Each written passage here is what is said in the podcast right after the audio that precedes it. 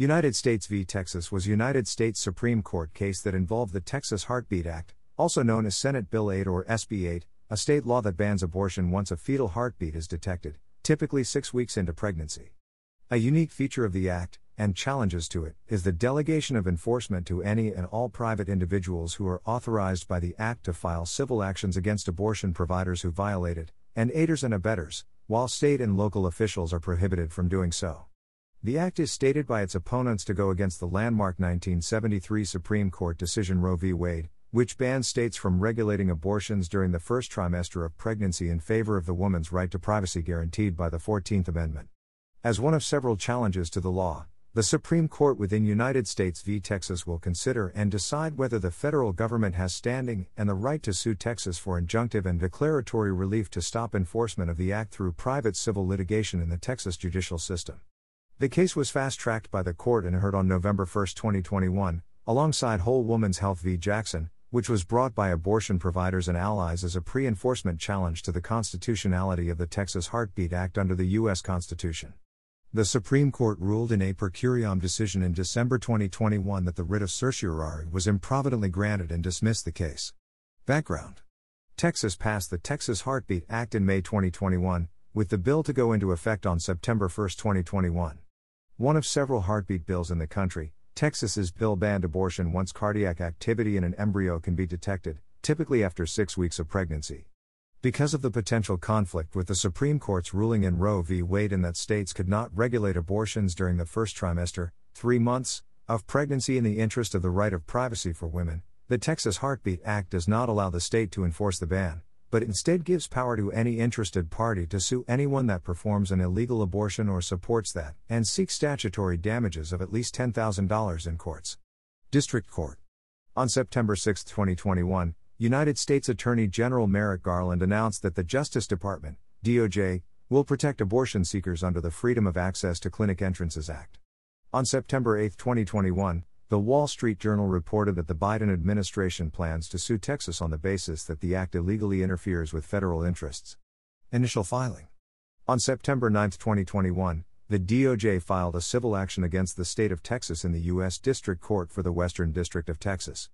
The complaint, brought in the name of the United States of America, avers that the law is invalid under the Supremacy Clause and the 14th Amendment, is preempted by federal law, and violates the doctrine of intergovernmental immunity. The DOJ further noted that the United States government has an obligation to ensure that no state deprives individuals of their constitutional rights.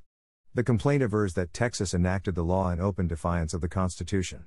The relief sought from the federal district court includes a declaration that the act is unconstitutional, and an injunction against state actors as well as any and all private individuals who may bring an SB 8 action. The idea of asking a federal court to impose an injunction upon the entire civilian population of a state is unprecedented and has raised eyebrows. On September 15, 2021, six days after their initial filing, DOJ lawyers filed an emergency motion for a temporary restraining order or a preliminary injunction. District Judge Robert Pittman, who also sits in Whole Women's Health v. Jackson, then issued an order setting an evidentiary hearing for October 1, 2021, noting that the state of Texas opposed an immediate ruling and wanted to be heard. A day later, Judge Pittman also rejected the DOJ's motion for an expedited briefing schedule, observing that this case presents complex, important questions of law that merit a full opportunity for the parties to present their positions to the court. A number of states' attorneys general weighed in with a jointly filed amicus curiae brief. The temporary restraining order request thus having been bypassed, a preliminary injunction hearing took place on October 1, 2021. To prepare for it, the state of Texas, represented by lawyers from the Office of the Texas Attorney General, OAG, moved for an accelerated schedule to take the depositions of people who signed sworn declarations in support of the DOJ's application for emergency injunctive relief. The state's attorneys insisted that this was necessary because the DOJ's motion relies heavily on, and profusely cites, factual assertions made in those supporting declarations. Addition of intervener defendants. On September 22, three individuals, two men and one woman, jointly moved to intervene in the case, seeking to protect their right to file SB 8 lawsuit involving abortions that were already illegal prior to SB 8 coming into effect. They opposed the proposed injunction sought by the United States on grounds of overbreadth and averred that the court cannot enjoin every person in the world from filing an SB 8 suit in every type of fact scenario, pointing to the severability provisions of SB 8. Unlike the two out of state plaintiffs that have already sued an abortion provider under SB 8 in state court, one of whom has since intervened in the federal case, the three would be interveners in USA v. Texas say they plan to sue abortion funders in the future. They are residents of Texas but are adamant that the Texas Attorney General cannot represent them as private citizens. All three are represented by Jonathan F. Mitchell, who is one of the attorneys for Texas Right to Life in more than a dozen state court cases that are now before the Texas MDL panel for possible consolidation. In addition to the patently overbroad remedy that the United States is seeking, the interveners also complained about not having been served. The United States only named one defendant, the state of Texas, and issued summons on the Attorney General, who is yet to file an answer on behalf of the state, although attorneys from his office have already filed procedural motions. The Attorney General did not oppose the intervention, which Judge Pittman subsequently granted.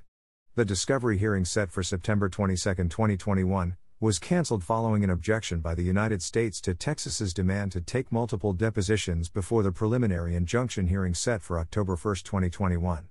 Discovery nevertheless proceeded on a limited scale. On September 28, 2021, Judge Pittman granted the motions to intervene presented by the trio of Texas residents and the one submitted by out of state movant Oscar Stilley, cutting him some slack regarding pleading formalities in light of his pro status. The intervener's participation at the preliminary injunction hearing was limited to facts and arguments different from those offered by the parties. This is based on their representation that the state of Texas and its Attorney General cannot adequately represent their interests. The order is stamped docket item 40. Pittman also denied the state's request for an in person hearing in expectation of a large crowd of spectators, potentially from a wide geographic area. On September 29, the state of Texas and the three private interveners filed their respective responses in opposition to the DOJ's motion for a preliminary injunction. The latter also requested additional time at the October 1, 2021, video conference to cross examine the Biden administration's witnesses. The Texas Attorney General's lawyers additionally moved to dismiss the entire case for lack of jurisdiction, but triggered a notice of deficiency because they included their jurisdictional counterattack within the same document, instead of filing it separately. Jurisdictional arguments in theory take precedence, because they would preclude temporary injunctive relief, but no hearing was set or requested on an emergency basis on the state's motion to dismiss. That left the possibility that the one of jurisdiction argument would be deemed a defensive issue in the adjudication of the DOJ's motion for affirmative interim relief. The Attorney General's lawyers argue, inter alia, that the United States doesn't have a cause of action against Texas under the circumstances presented because Congress hasn't authorized one, and that therefore there is no case or controversy for Article 3 standing purposes, and that the first element under the preliminary injunction test cannot be satisfied for the same reason. There are, however, numerous other legal arguments in the briefing, which made it necessary for them to request leave to exceed the applicable page limit.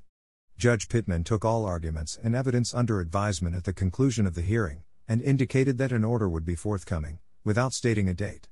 Preliminary injunction order against Texas. Judge Pittman issued a 113 page order on October 6, 2021, blocking enforcement of the law.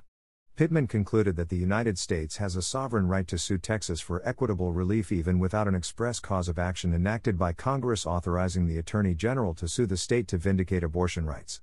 The injunctive relief, based on the conclusion that SB 8 is unconstitutional in its entirety, for example, facially, covers all Texas state judges, court clerks, and private citizens involved in litigation in which an SB 8 claim is asserted. Inter alia, Judge Pittman refused to give effect to the severance provision that are part and parcel of the statute as enacted by the Texas legislature, and found it appropriate to enjoin the entire Texas judiciary and their clerks. The Fifth Circuit has already ruled that state judges cannot be precluded from entertaining and adjudicating SB 8 actions, and that these judicial officers would be bound by U.S. Supreme Court precedents when sitting in such cases.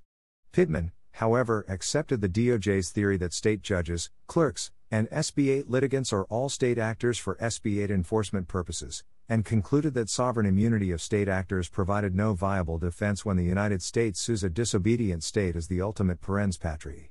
The order has been appealed to Texas in the Fifth Circuit, which is expected to stay the injunction and reverse it at least in part as overbroad. Law professor Josh Blackman doesn't even think there is an equitable cause of action under these circumstances. Heart Bill Act author and sponsor Senator Bryan Hughes expects that the preliminary injunction to be reversed on appeal.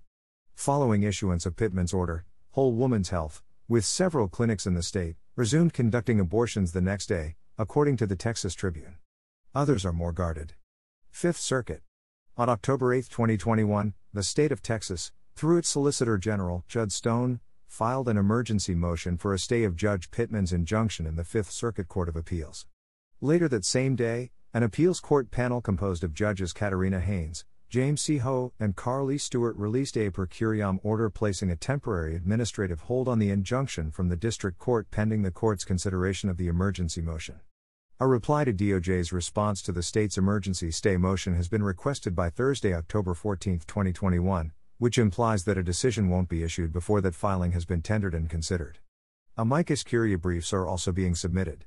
Late Thursday, October 14, 2021, the motions panel uphold the state's and the three aligned interveners' motions for emergency stay in a brief order that uphold the law by the SCOTUS and the Fifth Circuit in the pending WWH v. Jackson case. They also ordered that the appeal on the merits be jointly taken up on an accelerated basis by the same panel of the Fifth Circuit that will hear oral argument in the WWH v. Jackson appeal. Supreme Court. The DOJ then announced its plan to file an application for emergency relief in the SCOTUS, which it did on October 18, 2021. Accelerated responses were due October 21, 2021 in this case, as well as in another emergency filing by the plaintiffs in WWH v. Jackson, number 21 463, in which abortion providers seek a prejudgment writ of certiorari concerning SB 8. It appeared that both cases would be considered jointly. On October 22, 2021, the SCOTUS declined to grant the DOJ's emergency request to lift the Fifth Circuit stay of Judge Pittman's preliminary injunction against Texas, but granted the petition for certiorari before judgment and set oral arguments for November 1, 2021, along with an accelerated briefing schedule. Justice Sotomayor concurred in the decision to hear the case on an expedited basis, but dissented on the denial of an immediate stay in the interim. During oral arguments related to United States v. Texas, the court questioned the government's argument that its authority applied to this case. In a per curiam decision on December 10, 2021, alongside their decision in WWH, the Supreme Court dismissed the case as being improvidently granted. The text of this podcast is sourced from the Wikipedia Foundation under a Creative Commons Attribution, Share Alike license. The written text has been altered for voice presentation. To view the modified and original text versions visit thelegalpages.com. The content of this podcast is presented for informational purposes only, and is not intended to be legal or professional advice. The Wikipedia Foundation is not affiliated with this podcast.